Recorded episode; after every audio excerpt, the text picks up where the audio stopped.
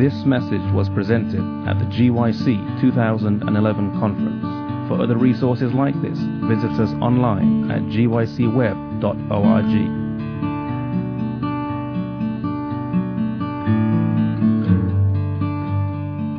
Lord Jesus, nothing we can do apart from you is worth anything. And I pray that in this seminar you will speak through me, that you will help each person who listens to this to see how they can connect deeply with you and get rid of the things that hold them back from surrender to you. Thank you, Lord. Amen. All right, we've just finished talking about several steps to how to overcome.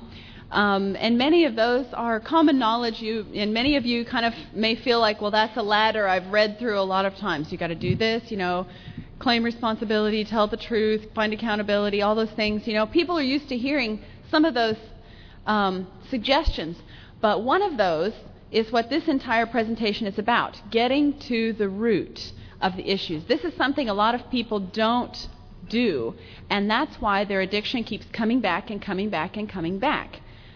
So, I want to start out by talking about dandelions. You know, in everything in life, God gives us lessons in nature and in His Word that help us to understand the principles of spiritual things. Yesterday, we talked about how physical healing and emotional healing are mirror image. They, they fit together, they follow a parallel path. And if you can't figure out why you don't have emotional healing, maybe it's something that you can look to the process of physical healing and understand. If infection is a sin, then what happens? You know, infection represents sin in our minds, and, and understanding how to break free from those things will help us to find emotional healing. I want to use now the illustration of a dandelion. How many of you have ever tried to pull up a dandelion? Dandelions are very easy to remove from your yard if all you want to do is remove the visible evidence thereof, right? You just grab them, rip, there go the leaves and the flowers, and you're done, right? Except that tomorrow there'll be another dandelion there, right?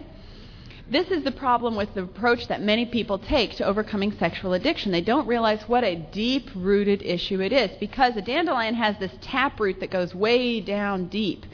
And this is how addiction works. All kinds of addiction, not just sexual addiction, but sexual addiction has a very deep root because it goes right down to the heart of who we are. So suppose that I were to send my daughter, she's eight years old and so beautiful, she'll be here this afternoon. Um, if I were to send my daughter out into the yard and say, Now I want you to get rid of all the dandelions, what would she do? As a good eight year old, she would probably start picking them. And if my yard looked like this, that might be an indication to you um, that maybe this problem has been going on for some time, right? But could she still get rid of all those dandelions by picking them? Yeah, you give her an hour or two, she can pull all the dandelions off, right? Now, if I told her get the roots out, it's going to be a lot more difficult, isn't it? She's not going to be able to, frankly. You know, as a little eight year old, she doesn't have the strength, never mind the perseverance, to dig to get the root out of every single one of that whole field of dandelions. It's not going to happen. And so she is not going to be able to do it. And the next thing that's going to happen is my yard is going to look like this millions of dandelions out there spreading their millions of seeds. And what am I going to do? Next year, my whole yard is going to be a solid wall of dandelions, right? Now, this is not meant to be a discouragement to any of you. Some of you, your hearts may already feel to you like they are that whole field of dandelions, or maybe the whole field of dandelions going to seed.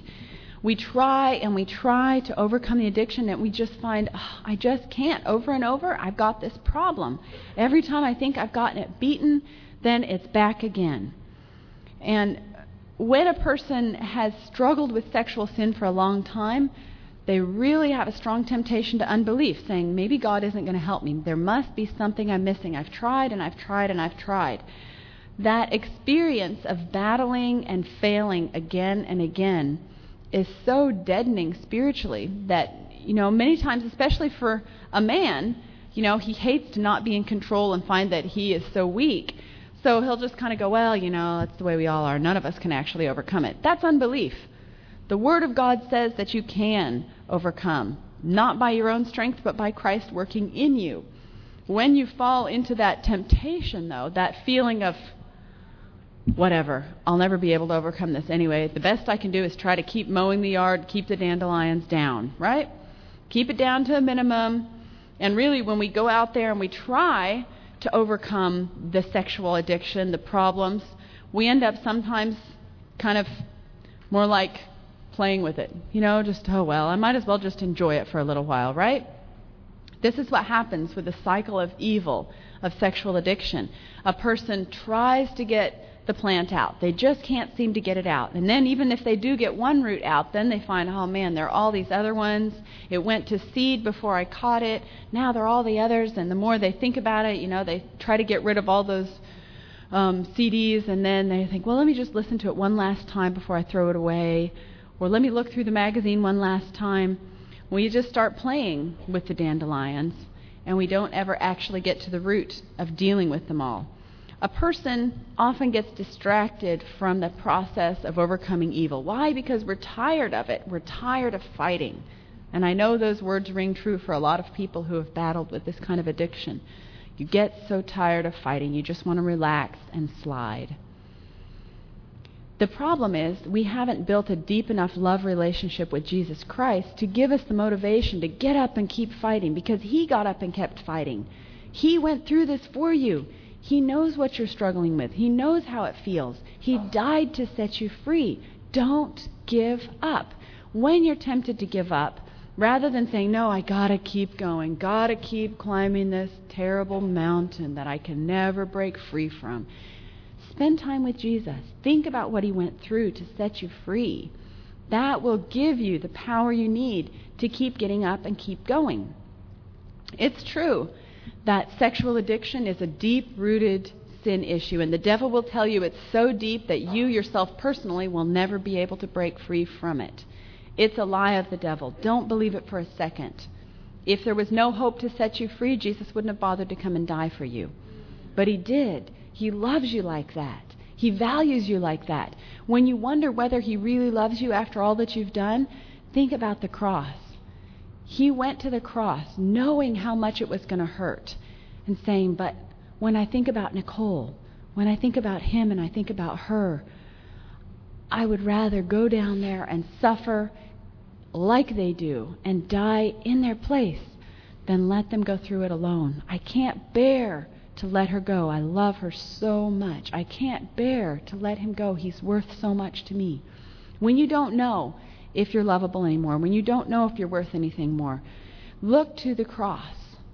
Look to creation. He created you in His image. That body that you have, including those sexual organs, He created you in His image for a specific reason because He loves you with an everlasting love. And He loves you. You, with all of your problems and all of your weaknesses and all of your acne and all of your weak, you know, weak willed problems and everything. He loves you. He died for you. You're still worth all of that. There's nothing that you can do that can take away from your infinite worth in the light of God's love. When you meditate on that, it will give you the strength to stop just going, forget it. I'm just going to fall into it. Now, I want to liken also the sexual addiction process to bamboo. Now, many of you have seen bamboo. It's a beautiful plant. It can grow almost all over the world. Bamboo is really powerful. It's also very invasive. Some people say the only way to really get rid of bamboo is to just pour bleach on it. You just can't kill the stuff. That may make you understand why I'm using it as an allegory for sexual addiction. It feels that way sometimes for the person who's battling with sexual addiction. Sexual sin can be like bamboo. It can take a year or two for a bamboo to put up a shoot at all. You plant the plant, and nothing comes up, nothing comes up, nothing comes up for a long time. Why? Because the bamboo is investing first in putting in a deep root system. Bamboo grows from rhizomes, rhizomes that they build this whole vast network underneath the ground. And when they've got their whole network in place, they pop up a little shoot and another one and another one. And bamboo has been known to grow as much as 39 inches in one day. You can like practically see that growing. You imagine? 39 inches. That's like as tall as my son. You know, whoa, in one day it can grow like that. Why can it do that? Because it's already established its network. It's got strength. And when a sexual addiction acts up, when a person starts doing things, particularly when a person gets into a sin like adultery, it's got a network of roots underneath the surface, and it can grow up fast and totally surprise you, overwhelm you with its intensity, its power. Some people who have fallen into adultery are kind of just like, you know, I don't know what happened. I just, you know, had this. Suddenly I fell.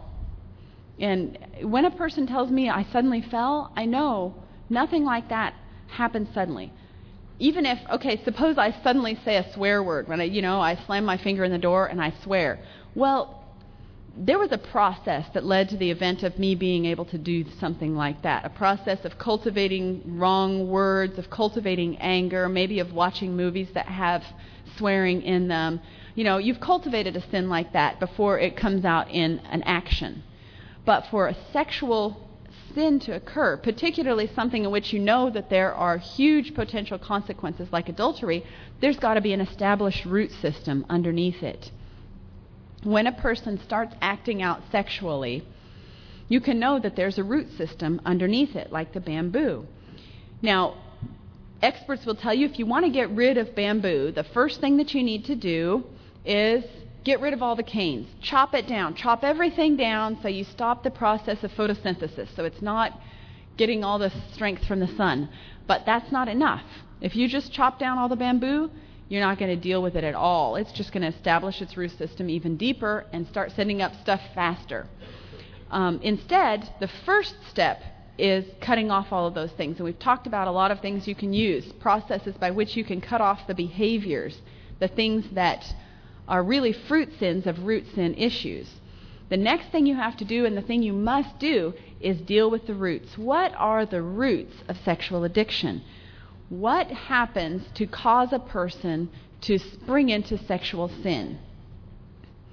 See, a lot of people have this mentality I've got it under control. They think they can keep their sexual sin contained. No, no, no, it's just my toy, you know, it's just my pet snake. It's not going to ever be able to overwhelm me. They think they've got their little root system of their bamboo all under control. Don't worry, isn't it beautiful? Sitting so nicely on my table, my little bamboo pot. Don't worry, it'll never take over my life. But they don't realize you can never play with sin. When you mess with the devil, you always go farther than you think you can, will because you've already committed the sin of pride, thinking, I don't need God, I've got this thing under control. And you've committed the sin of unbelief. God has said, don't do this. Don't play with the devil. And when you say, well, God doesn't really know what he's doing, that's what you're really doing when you say, I can mess with this a little bit. I can take that second lingering look. I can just fantasize. I can just watch that movie. I know, I know it's probably going to make me feel even more lonely by the time the credits roll, but I've got it under control. I won't I won't do those things. No, you'll always go farther than you think you will. Is sexual sin the unpardonable sin? People know that. Most people will give me the right answer. No, sexual sin is not the unpardonable sin. What is the unpardonable sin? It's the sin against the Holy Spirit. See, you guys are all educated. But I would submit to you that sexual sin often comes as the fruit of the root sin of sin against the Holy Spirit. So, is sexual sin the unpardonable sin? No. But isn't it evidence that the devil has got some serious inroads into your life and he's trying to push you toward the unpardonable sin? Absolutely.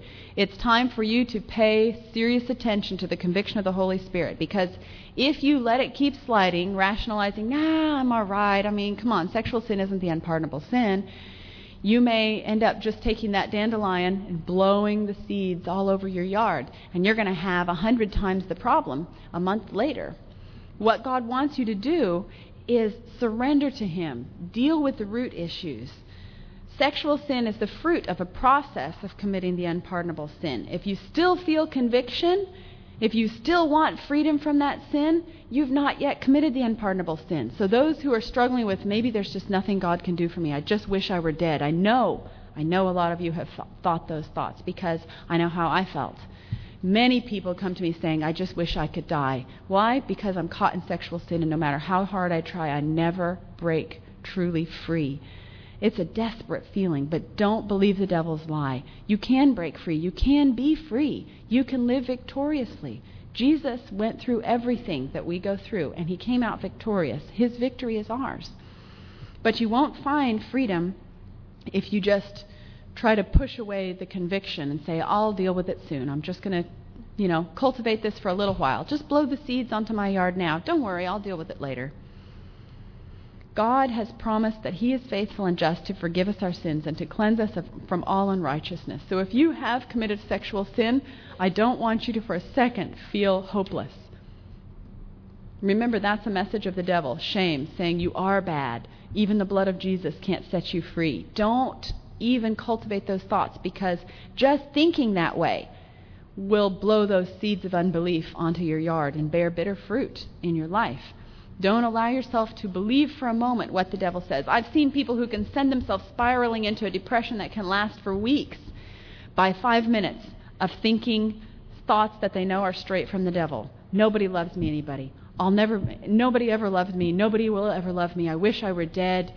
There's no hope for somebody like me. You know, I, I just I've sinned too much. I don't think even God cares. Whatever those sins are, you know, sit down in your time with Jesus take a piece of paper and say, Lord, reveal to me what the lies are that the devil's been telling me, lies that I've been believing, and then meet them with the Word of God. You'll be able to see. God will tell you these are the things you've been believing. What are the things that go through your mind when you feel down? Those who have been caught in that cycle of sexual addiction for a while, there are lies that are firmly embedded in your mind. Things that you think whenever you've fallen. Ah, I am, whatever it is. Whatever those lies are, you know what they are, the Lord knows what they are. He wants to set you free. Those are the roots of your sexual addiction. The lies that you believe about the character of God. The times that you refuse to deal with those sin, sinful thoughts, and instead you just It's okay, forget it. I don't really feel the need for Christ. this here is a picture of our garden. I don't know how well you can see it with the light. And, you know, the great thing about this garden is that one day I went to bed with just, you know, plain grass on the lawn in the backyard, and the next morning I woke up and there it was a whole garden, all that corn ready to be picked, and tomatoes, green beans. It was just like that. It just popped up right out of the ground one night. you believe me? In rows like that, no less. You see? Raccoons wanted some corn. They planted it what what happens when a person has planted a garden like that? You look at the garden, you know it was cultivated, right? This garden was cultivated. And now I, I don't want to be too harsh because I know many people who listen to this um, message will have struggled with fornication or adultery issues. They will have fallen into not just fantasizing or porn, not that porn or masturbation or fantasy are small sins, but they're sins that don't have such intense consequences. People who have fallen into actually committing sexual sins with other people can deal with, you know, STDs, um, pregnancies, broken marriages, and, and the increased amount of shattered emotion and, and shattered ability to believe that God can forgive you. I don't want to minimize one kind of sexual addiction, but I have to mention that when a person falls into adultery or, or some kind of sexual acting out in which they're actually interacting sexually with another person, this can make you feel really dirty, really hopeless. But the problem is you've cultivated roots. Don't think I can't ever break free. Look at what terrible things I've done. I participated in this orgy. I've done, you know, there are terrible things that people have done. People who will listen to this and think if anyone else knew what I had done, they would never even allow me in the church again. These are lies of the devil, but the important thing is you've got to realize you've cultivated something for a while to get to the point where you can do something like this. When somebody says to me something like this, um, you know, I, I did commit a sexual sin. I, I did cheat on my spouse, but, you know, it wasn't, a, it wasn't really a fall. It was just a little slip. I just made a mistake. Shouldn't have done that, but it was just a little slip. I know this person is still committing a profound sin against the Holy Spirit. There are some very deep rooted issues going on there. So if you feel truly devastated and terrible about your sin and what you've done, rejoice God has sent His Spirit to work in your heart to bring you true repentance. Do not be discouraged by that process. Jesus has done powerful things in your life, and already you're bearing the fruits of repentance. It's evident in your life, in your life that you're really sorry for what you've done. Those roots are going to need to be dealt with, though. You're going to have to go back to that very deep sense of, I'm not worth anything unless somebody finds me attractive. And I'm worth so much more if more people find me attractive. The more and more people that find me attractive, the higher my level of worth becomes, or the higher my b- ability to believe that I'm really loved comes. You see, you can you can find you know I should have taken a picture of our garden right before we left. It looks more like this now. It's all weeds, everything's gone. Weeds don't have to be cultivated per se because they'll grow on their own. Now that other garden you could see, it's all in rows, it's been weeded. It took work to make it look like that. But weeds, they'll grow very happily all by themselves. Sexual addiction is partly like weeds because it grows when you're not looking. But the fact that you're not looking, the fact that you allow it to grow, means you are still responsible for the fruits in your life. When a sexual addiction issue grows and grows, you may say, But I didn't do anything. Yeah, but what did you not do? You did not spend deep quality time with Jesus, abiding in his love. Yesterday we talked about the sponge and how sometimes our hearts are like a sponge that's dry and we need to immerse it in God's love, but so often we'll immerse our heart in the, the love of God, like this sink full of warm water. And yet, when we pull the sponge back out, it's still dry. I tried and tried. I spent two hours reading the Bible and trying to pray, but God still feels so far away. And so we fall into sexual addiction. The problem is that that sponge has a Ziploc bag around it keeping it dry so that no matter how much you push your heart into trying to believe in the love that God has for you, you come up dry. You're still thirsty. You're still desperate. You still feel unloved and worthless. And the problem is, you've got this bag of unbelief around your mind, lies that you believe that the devil tells you, like God doesn't really love you, nobody really loves you, you always do everything wrong. Whatever it is, those lies that ring in your mind are unbelief. They make you feel that you're not loved, you're not worthwhile, and then you are going to be an addict looking for a fix. You're going to be an idolater looking for a God to worship. You can't fix that problem. You must go to Christ. You must let the Word of God pierce through that unbelief, point it directly at the problems that you're struggling with. Say, Lord, this is what I feel. Please deliver me from this lie that I'm believing.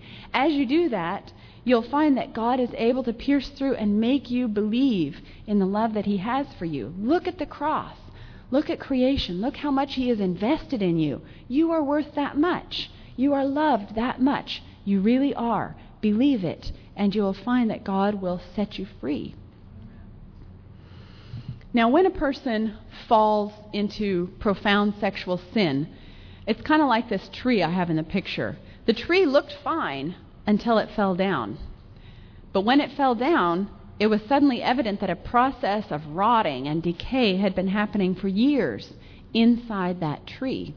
That's what leads to the fall. When a person falls into adultery, do not believe for a second. They say, oh man, you know, it was just because she was so beautiful and I couldn't resist her and my wife wasn't attractive enough and she hasn't been giving me enough sex and so I had to. You know, I had a guy tell me one time you know, it's always just right there for guys. Guys are always on the verge of committing adultery. I could be in a bar back when I was worldly and, you know, meet a woman and 20 minutes later be in her apartment having sex with her. And even though I've been an, a Christian for 25 years, it's still right there. You know, I can always fall back into that. I'm like, whoa, I would hate to be your wife.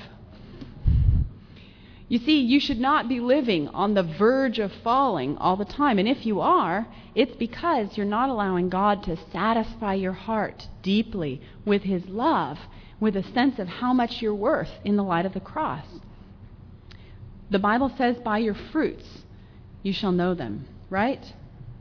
Matthew 7:16 through 19 says, "Every good tree bringeth forth good fruit, but a corrupt tree bringeth forth evil fruit. A good tree cannot bring forth evil fruit, neither can a corrupt tree bring forth good fruit. Wherefore by their fruits ye shall know them." I know some of you that are here listening to my voice, you're people who have been affected by someone else's sexual sin. And I often hear from people who have been affected by someone else's sexual sin, well, but should I trust this person again? You know, they, they've been telling me they've for, been forgiven by God and I ought to forgive them and trust them again.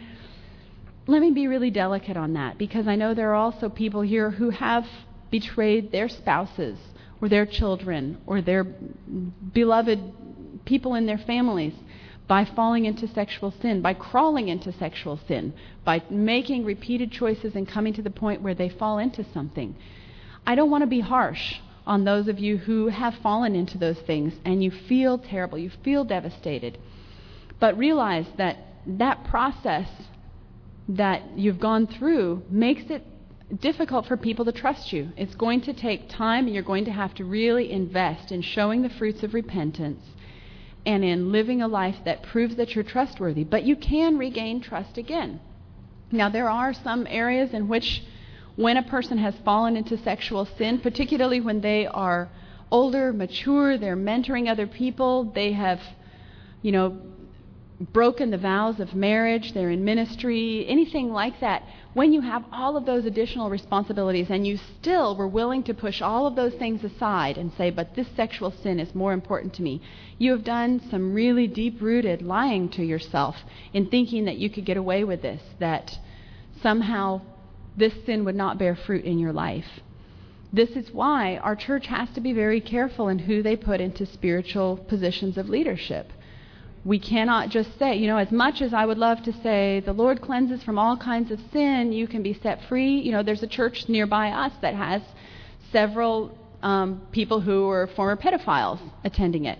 And those men all sit together. They have a specified area of the church where they sit. They sit at one table in the, the potluck, you know. They're not allowed to go somewhere alone with children.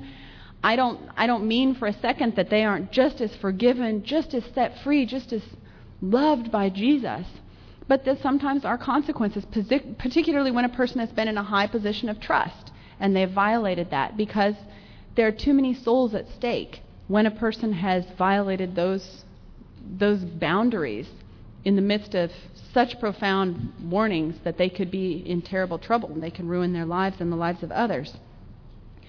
So God wants us to understand all sins grow from these roots forsaking God and self centeredly attempting to replace Him with something or someone else. Whatever it is, I don't know what your roots are. It's easy for me to stand up here and say, okay, there are these roots, and if you're struggling, here are the five things that, you know, must be at the heart of it. But you're going to have to go and spend your time alone with Jesus to ask Him how you're forsaking him and how you're self centeredly attempting to replace him with something or someone else. But I can tell you these are the roots.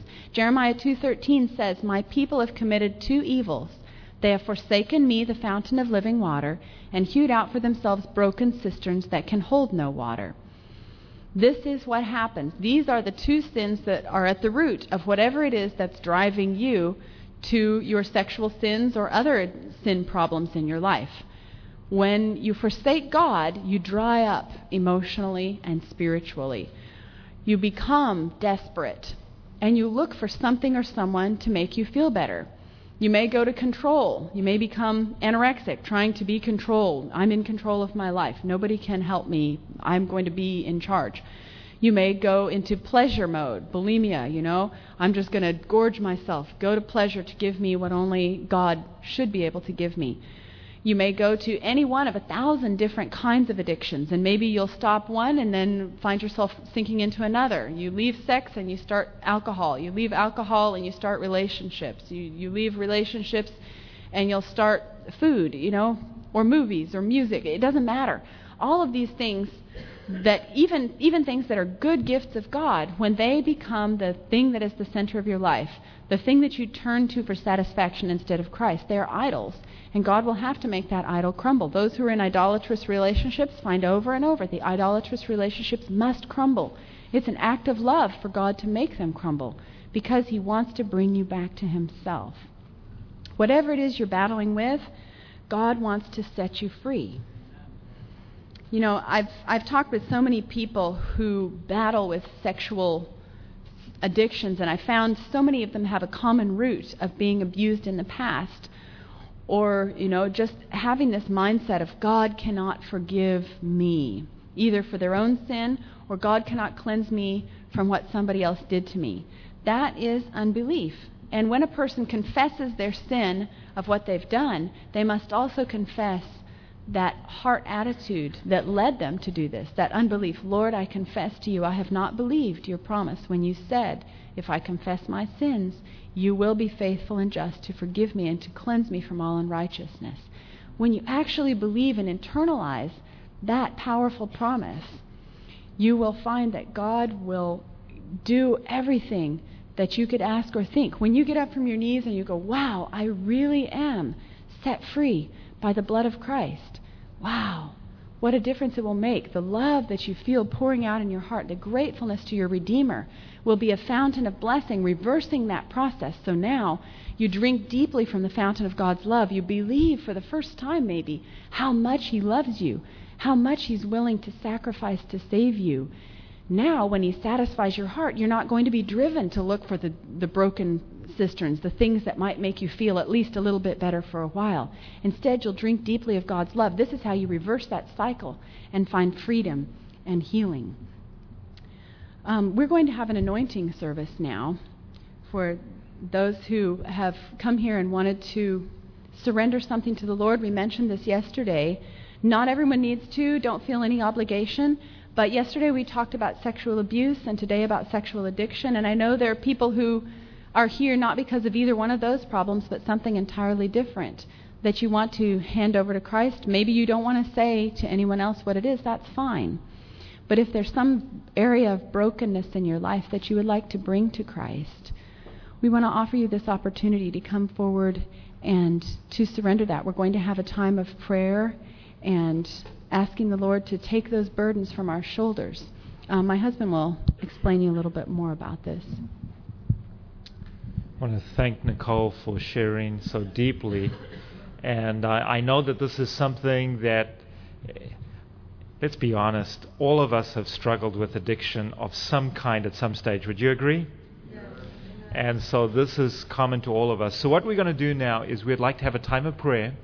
And following that time of prayer, we're going to invite those who are interested in the anointing uh, to come up, and we would like to try and pray individually, just short prayers with each person being anointed. Uh, but that will depend on the numbers. But we would like to have a common time of prayer for everyone, and I'm going to invite uh, Steve Nelson to come up as well. And what we'll do, if you can, however you would feel comfortable praying, if you want to kneel, if you want to be seated, uh, that would be fine. And we will just have a time where each one of us in the front here will just pray a prayer for healing in your life. And then those who would like anointing just come right up to the front on both sides. And then the three of us will go through and have a prayer for you. And if there are any other elders here who would like to join us in doing, doing that anointing, that would be helpful. Thank you. I'm going to begin. Uh, Steve, would you like to begin in a prayer, and then I'll pray, and then Nicole will finish, and then we'll have the anointing.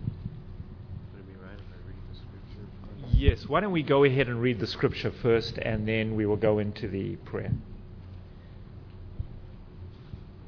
After the prayer, we're just going to ask those who don't want to be part of the anointing service if you would just quietly leave so that we can allow God's Spirit to do what He is wanting to do in healing.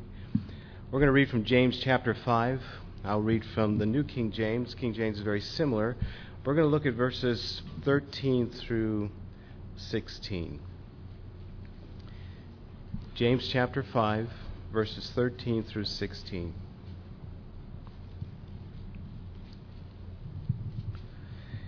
Is anyone among you suffering? Let him pray. Is anyone cheerful? Let him sing psalms. And then the passage we're going to look at here is anyone among you sick? And we know that we talked about this, Nicole has talked about this is something God needs to heal in your life. Let him call for the elders of the church. Let them pray over him, anointing him with oil in the name of the Lord. And here is the promise. And the prayer of faith will save the sick, and God will raise him up. And if he has committed any sins, he will be forgiven. Confess your trespasses to one another. Pray for one another that you may be healed. The effectual, fervent prayer of a righteous man availeth much. We know that Jesus Christ is our righteousness. Our prayers ascend to God's throne through him, and his prayer for you will heal you. I believe that. Let's bow our heads.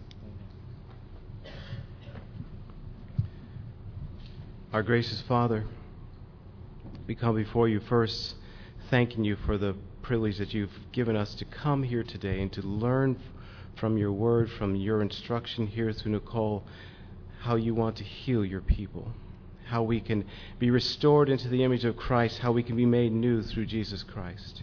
And we come here, Father, because we are seeking that, that special promise that's in your word that you will heal those who in faith reach out to you, unable to heal ourselves, but claiming the promise that you will do it for us. And Father, I ask right now that each one of us search our hearts. Lord, that we ask if there's any sin in our heart that would block this fulfillment of your promise in your life, that we surrender it to you now, that you will show it to us, Lord, and in your strength and your grace, we give it to you, asking for your cleansing power.